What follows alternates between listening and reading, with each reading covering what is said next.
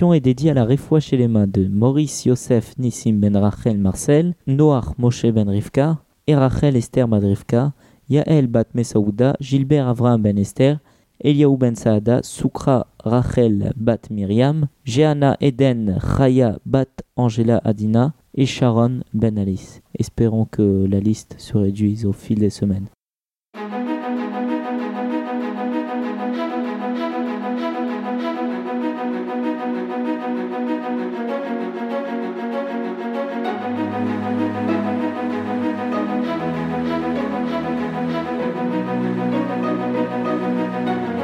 C'est la première fois que la liste des noms prend plus de temps que le précédemment. En parlant de précédemment, précédemment, dans Bamidbar. Hachem demande à Moshe d'établir le recensement des Bnei Israël. Vous êtes sur rosedemiel.fr, c'est la 31e émission de la paracha de la semaine.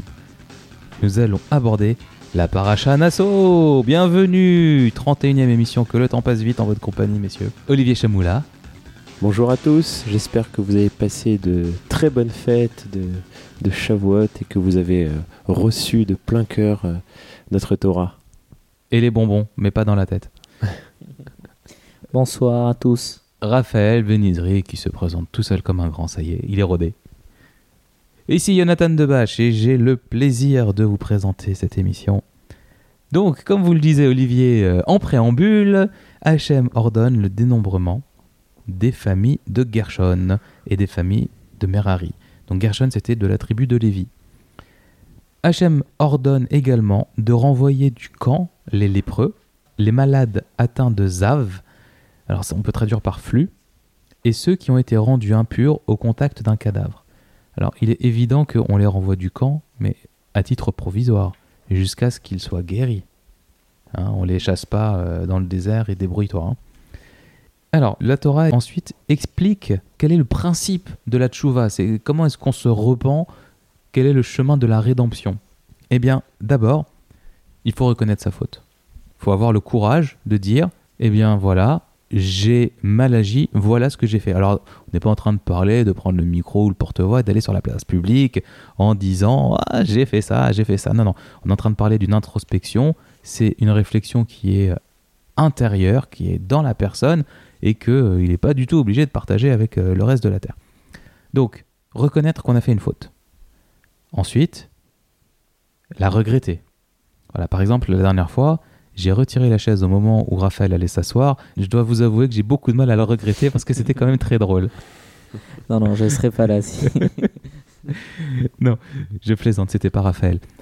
Et donc, il faut prendre sur soi, enfin, de ne plus jamais recommencer.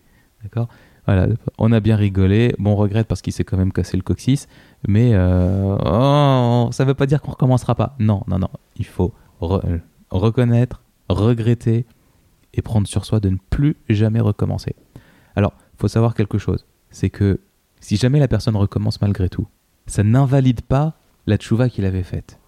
C'est-à-dire, imaginons quelqu'un qui a défaut. Imaginons que, allez, on va prendre un exemple qui n'en est pas un. Imaginons que fumer se soit interdit par la Torah. C'est pas le cas aujourd'hui. Euh, encore que, enfin bon. euh, allez, j'ouvre une parenthèse. A priori, fumer n'est pas interdit en soi. C'est commencer à fumer qui est interdit parce qu'on se met en danger lorsqu'on se, lorsqu'on devient dépendant à la cigarette et c'est un problème de santé. Donc, euh, il y a des rabbinim qui ont interdit le fait de commencer de fumer, de se mettre à fumer, en disant bah, ceux, qui sont, ceux qui ont déjà ce vice, c'est trop tard pour eux, puis les autres, eh bien, ne commencez pas. On a une mitzvah positive de faire attention à, à sa santé. Ushmartem et nafshetechem. Mais en commençant à fumer, Ouais, ça on, va pas met, bon on, on met en danger notre santé. Voilà. Là, Donc, lorsque vous prendrez votre troisième fournée de boulettes, pensez-y aussi, trop de boulettes, euh, c'est pas bon non plus. Bon, je referme la parenthèse et on, on continue donc sur, sur cette idée. Imaginons que fumer ce soit interdit. Eh Bien quelqu'un qui va dire ah mince, c'est vrai j'ai fumé, c'est pas bien, j'aurais pas dû. Ah, euh, eh bien, je regrette. Euh, vraiment, c'est pas beau, c'est pas bien ce que j'ai fait et je vais arrêter. J'arrête de fumer. Et il prend toutes ses cigarettes, il les jette à la poubelle. Il brûle son briquet. D'ailleurs, ça doit être marrant un briquet qui brûle. Je crois que ça explose. Et, et voilà. Et il tient. Et pendant un moment, il fume pas. Puis un jour, la rechute, il se remet à fumer. Eh bien, à ce moment-là, ça n'invalide pas le fait qu'il avait déjà arrêté. Donc, on dit que lorsqu'on fait une repentance sincère, eh bien, toutes les fautes qu'on avait commises se transforment en mitzvot. C'est-à-dire que toutes les cigarettes qu'il allumait, imaginons que chacune est comptée pour un péché, je rappelle que c'est pas le cas, imaginons que chacune donc ce soit un, un issour, et bien à ce moment-là, tous les issourim qu'il avait fait, le jour où il fait vraiment tchouva, il se transforme en mitzvot. Donc c'est comme s'il avait fait exactement l'inverse. D'accord? Et bien le jour où il recraque et qu'il va refaire cette faute, si jamais ce jour devait arriver, eh bien on va pas lui annuler tout ce qui a été fait avant. C'est un nouveau décompte. On avait remis les compteurs à zéro, il, était, il était tout propre suite à cette tchouva, eh bien il repart tout propre et c'est une nouveauté. Voilà, je pense qu'on a passé assez de temps là-dessus. Alors, autre chose qui est extrêmement important, donc on est en train de parler de fautes qui ont été commises vis-à-vis d'Hachem, là, ou vis-à-vis de la personne elle-même. Mais lorsque la faute concernait également un tiers, et l'exemple le plus communément euh, répandu, c'est le vol, imaginons que quelqu'un ait volé son prochain, eh bien, il pourra regretter ce qu'il a fait, enfin reconnaître qu'il l'a volé, il pourra regretter, il pourra euh, jurer de plus jamais recommencer. Euh, Ça change rien que l'autre, il, il a quand même été volé. Et donc, pour que sa, sa tchouva soit acceptée, il faudra qu'il aille dédommager sa victime. Et on dit qu'il faut qu'il rajoute une compensation, les dommages et intérêts, euh, comme on pourrait les appeler. Ouais, c'est ça. Plutôt les dommages, puisqu'il n'y a pas d'intérêt chez nous. Ouais. Donc plutôt les dommages et le préjudice moral subi. Et ça représentait un cinquième, donc 20%, qui était rajouté. Donc si quelqu'un avait volé un bœuf, il ben, fallait qu'il paye le prix du bœuf plus 20%. Si jamais la victime entre-temps était introuvable, ou qu'elle avait simplement trépassé, on donnait ça à ses proches. Et si jamais la personne n'avait plus de proches, ça arrive, donc la personne est morte, elle a plus de proches, à ce moment-là, ça revenait au Cohen pour que ce soit utilisé au service d'Hachem. On va continuer avec une partie qui est un petit peu touchy, c'est les lois de la sota. Alors la sota, c'est quoi? Eh bien, lorsque un homme a des doutes sur sa femme, sur la fidélité de sa femme, le contexte est bien bien précis, hein, il est bien bien cadré. C'est quoi? Imaginons que un homme a entendu dire que sa femme passait quand même beaucoup de temps avec tel homme, qu'ils allaient euh, s'enfermer euh, dans un endroit où ils étaient tranquilles. Personne ne les a jamais pris en flagrant délit d'adultère. S'ils avaient été pris, la question ne se poserait pas. Donc c'est juste qu'on va dire il y a une forte présomption. Donc imaginons, le cas se présente, l'homme va dire à sa femme écoute, je sais que tu passes beaucoup de temps avec cet homme-là et qu'en plus vous vous isolez, je ne suis pas d'accord, je ne veux plus que tu le fasses. Elle va recommencer et donc l'homme, à un moment, il va dire mais il se passe quoi? Est-ce que je peux encore avoir confiance en ma femme? Et donc ils vont mettre en place ce qu'on appelle la sota. Et alors comment, ça- comment ça se passait? On amenait la femme devant le Cohen et le Cohen la cuisinait. Est-ce que t'as trompé ton mari? Non. Est-ce que t'as trompé ton mari? Non. Est-ce que t'as trompé ton mari? Non. Bon, je vous imaginez comme une euh, mamie tunisienne qui est en train de cuisiner quelqu'un, en train de lui répéter 50 fois les mêmes choses jusqu'à ce qu'il craque. Et la, la femme n'en démord pas. Non, elle n'a pas trompé son mari. Non, elle l'affirme. Il ne s'est rien passé. Elle n'a pas été adultère. Eh bien, à ce moment-là, le Cohen prenait un parchemin sur lequel il y avait le nom de Dieu. Ce parchemin, on le trempait dans l'eau et l'encre se délayait dans l'eau et ça donnait une espèce de mixture euh, qui avait des propriétés euh, incroyables. Et si jamais la femme avait été infidèle, si jamais les doutes du mari s'avéraient fondés, la femme passait par un processus de décomposition. Euh, elle finissait par en mourir, mais c'était quelque chose d'extrêmement violent visuellement parlant. Euh, imaginez tous les films d'horreur que vous avez pu voir, vous les compilez en un seul truc et vous avez une idée de ce qui pouvait se passer. Il y en a même qui parlent d'explosion, il y en a qui parlent de, euh, déformation. Euh, D'ailleurs, dans la, dans la paracha de la semaine dernière, on avait parlé de Mida Keneget Mida, une mesure pour une mesure. On dit que une femme qui a été adultère, quelque part, c'est par sa beauté que c'est arrivé. Et on s'en prend, enfin, sa punition, c'est d'abord sa beauté. Alors j'ai appris quelque chose en écoutant euh, le Rav Dinovitz, et il expliquait que un mari qui, allait comme ça, qui demandait euh, euh, cette, euh, cette cérémonie pour sa femme, la cérémonie ne fonctionnait qu'à une seule condition, c'est que lui-même soit irréprochable et qu'il ait jamais fauté sexuellement parlant, même par inadvertance. Et le Rav expliquait que c'est quand même bien de rappeler ça dans une époque où les femmes, dans certaines régions du monde, ont tendance à être opprimées, à n'avoir aucun droit, et où les maris peuvent se comporter absolument comme ils veulent et réclamer des comptes. Si tu veux réclamer des comptes à ta femme, il faut que tu aies été nickel. T'as pas le droit de, de demander quelque chose à quelqu'un si toi-même tu l'as pas fait. Et d'ailleurs, euh, il lui était interdit dès le moment où il euh, soupçonnait sa femme, de d'aller avec elle, de pouvoir euh, avoir des relations avec elle. Et donc, si en avait une, ce, ce système de sota, il ne pouvait pas aller l'amener chez le Cohen pour vérifier si effectivement elle a trompé son mari ou pas. C'était une des conditions Ouais. aussi. Il ne fallait pas qu'il y ait. Et alors, si la femme n'avait rien fait, à ce moment-là, eh bien, les doutes du mari s'envolaient et le couple pouvait reprendre sa vie en n'ayant plus euh, cette, euh, cette inquiétude, cette chose qui minait justement euh, le couple. Donc la ch- le shalom bayit euh, refaisait surface Ouais. et, euh, La paix du foyer, le shalom ouais. bayit. et, au- et, et à la place d'une malédiction, comme bah, ce, que, ce que tu décrivais euh, juste avant, euh, la femme avait la bénédiction euh, de pouvoir euh, donner naissance à, à un enfant si elle n'en avait pas, euh, à un garçon si elle n'avait que des filles. Une fille si elle est avec des garçons et ainsi Voilà. de suite. exactement. Euh, Ce que- qu'ils n'avaient pas, finalement, ils vont Ouais. réussir à l'avoir. Mais, a- mais c'est pas tout. Il y a quelque chose qui est absolument extraordinaire. On dit que Hachem, il a, il a un jeu. C'est lorsque quelqu'un vient au monde, il fait le couple avec quelqu'un d'autre. À chaque âme qui vient sur Terre, il y a une autre âme qui correspond, et qui est son mazal, qui est son, son promis, ou sa promise, selon qu'on soit un garçon ou une fille. Et on dit qu'Hachem adore ça. Il adore marier les gens, il adore faire les couples. Dans un, dans un foyer dans lequel réside le shalom, dans lequel réside la paix, il y a Hachem qui réside. Et Hachem tient tellement à ce shalom bayit qu'il est prêt à effacer son nom pour le maintenir. Vous vous rendez compte? Rappelons que sur le parchemin, euh, C'était le nom d'Hachem voilà, il était, était inscrit le nom d'Hachem. Voilà. Il est prêt à effacer son nom pour le Shalom Bayit. Voilà. Donc la prochaine fois que vous disputez avec votre femme, dites-vous que Akadosh Baruch Hu, lui, il est prêt à effacer son nom pour que vous fassiez la paix avec elle. Demandez-vous ce que vous, vous êtes prêt à faire pour faire la paix avec votre femme. C'est ça, il y a, il y a- il y a beaucoup de choses qui sont, qui sont permises pour euh, préserver un, un shalom bayit, notamment le fait de, de mentir, entre guillemets. Oula, Ouais. tu, tu, tu pars sur un terrain glissant là. Ouais, ouais, Voilà. ouais. On va pas continuer, d'autant plus que ma femme écoute ce podcast, je sais Ah, pas la tienne. On en avait déjà parlé dans la paracha Vayera, mais bon. Oui, j'en avais, Passons. j'en avais entendu parler après. Euh, bah, je- pour terminer là sur, euh, sur la sota, euh, sur l'aspect vraiment sota, euh, plusieurs choses.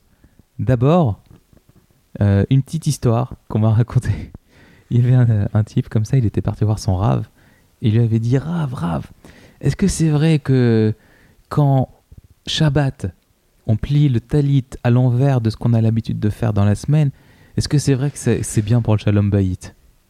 Alors, il faut savoir qu'il y a effectivement une obligation de plier son talit dans l'autre sens. Enfin bon, parce qu'il ne faut pas refaire la même chose que d'habitude. Enfin bon, il y, a- des trucs super compliqués pour le Shabbat. Peu importe, c'est pas ça le sujet.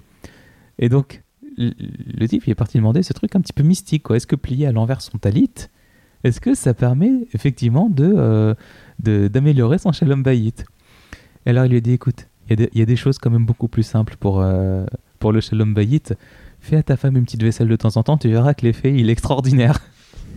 Voilà, donc des, des fois des petites choses, des petites attentions euh, qui font que, euh, voilà, pour préserver le shalom bayit, euh, finalement, c'est pas forcément des choses mystiques, des fois c'est des, des petites choses très terre à terre. La paracha maintenant va nous parler du nazir. Le nazir, c'est qui? Le nazir, c'est quoi? Qui sont-ils? Quels sont leurs réseaux? Non, je dévie. Le, le nazir, c'est quelqu'un qui assistait à la sota. Et j'ai même eu des versions de l'histoire où on dit qu'il il recevait des morceaux de. Bon, je vous fais pas de dessin, mais voilà. Et en, en voyant ça, en voyant ce qui se passait, on dit que il devenait nazir. Et ça veut dire qu'il va faire quoi? Ça veut dire qu'en fait, pendant une période qui dure au minimum un mois, ça peut durer plus. Il y en a qui ont été nazirs toute leur vie. Il va pas boire d'alcool. Il va pas euh, se mêler à la foule. Et en gros, il va, se, il va un petit peu se mettre en retrait de manière à se préserver. Pourquoi? Et Parce ne pas se couper les cheveux et se raser aussi. Voilà, d'ailleurs, le nazir le plus connu, c'était Shimshon. Shimshon.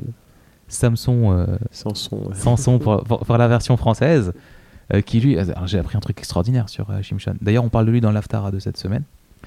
C'est euh, c'est que euh, Shimshon, il y avait euh, un malar qui était venu parlé à ses parents et qui, lui qui avait prévu sa venue au monde. Et il avait demandé à sa mère, à la mère de, de Shimshon, d'être elle-même dans un état de naziroute avant sa conception.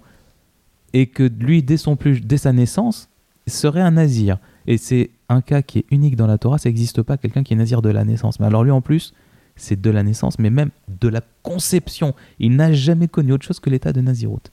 Et euh, c'est ça qui a fait qu'il était, euh, ça a été le, le premier euh, pas, ça a été le, le premier sauveur quelque part du peuple euh, des Bnei Israël par rapport au- aux, Philis- aux Philistins, je crois que c'était Félistin. aux Philistins.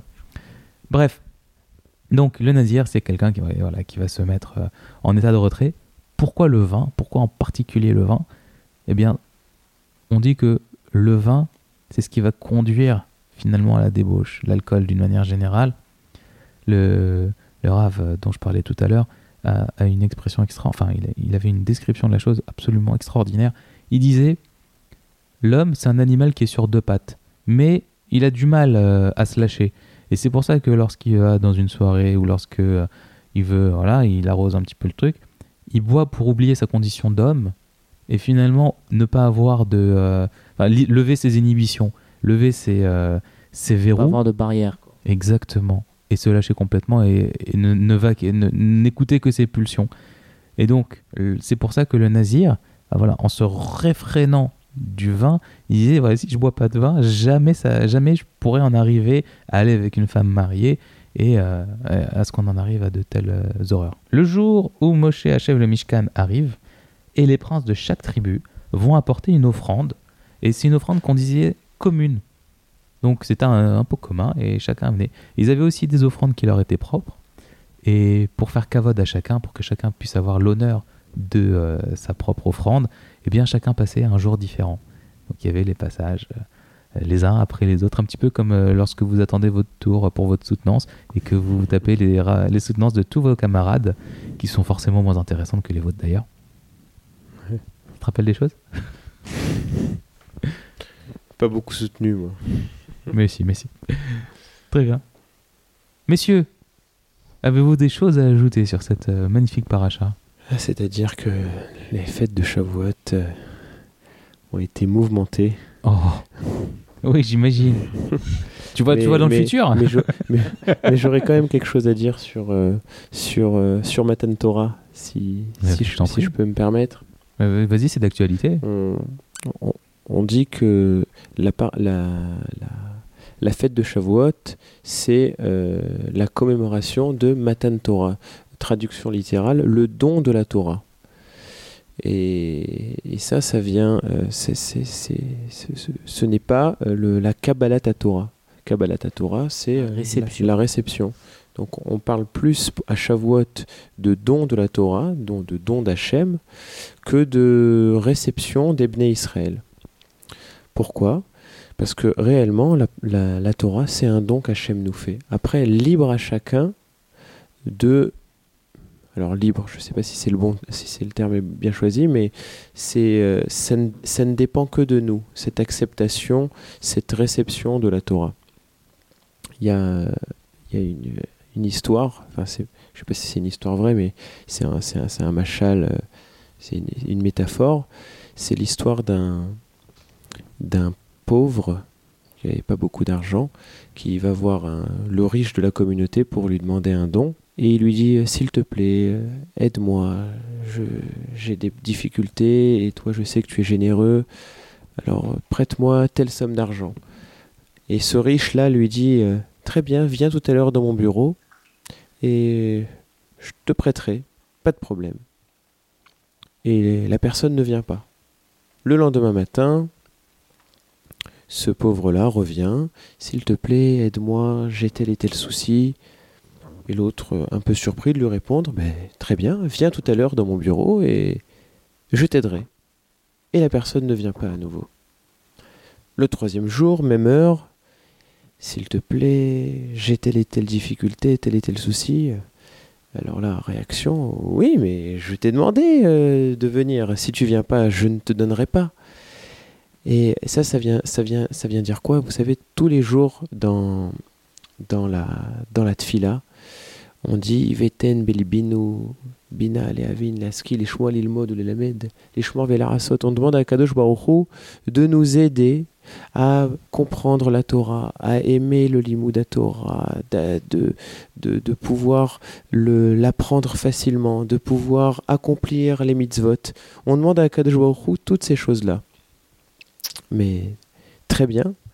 Mais quand on demande à Kadosh Baruch ces choses-là, de, de, de, de bien comprendre le Limoud Torah, le meilleur moyen de- d'y arriver, ben, c'est d'y aller et d'aller au Beth Midrash, de prendre même 5 minutes par semaine, une heure par semaine pour ceux qui peuvent plus, mais un temps fixe et régulier pour pouvoir apprendre la Torah, c'est le meilleur moyen de pouvoir réussir à l'apprendre. Razak, Voilà. À bientôt. on vous souhaite d'avoir passé un très bon Shavuot, on vous souhaite un très bon Shabbat, on vous dit à très bientôt et on vous rappelle que vous pouvez nous écouter sur www.rosetdemiel.fr, sur euh, YouTube également, sur iTunes, vous pouvez aussi podcaster euh, euh, cette émission directement depuis iTunes si vous avez un iPhone ou avec euh, un outil de podcast si vous avez un autre type de téléphone. Vous pouvez nous retrouver sur Twitter, sur Facebook et pour l'instant c'est tout. C'est déjà pas mal. À bientôt. Voilà, très bonne semaine. Au revoir, Shabbat Shalom.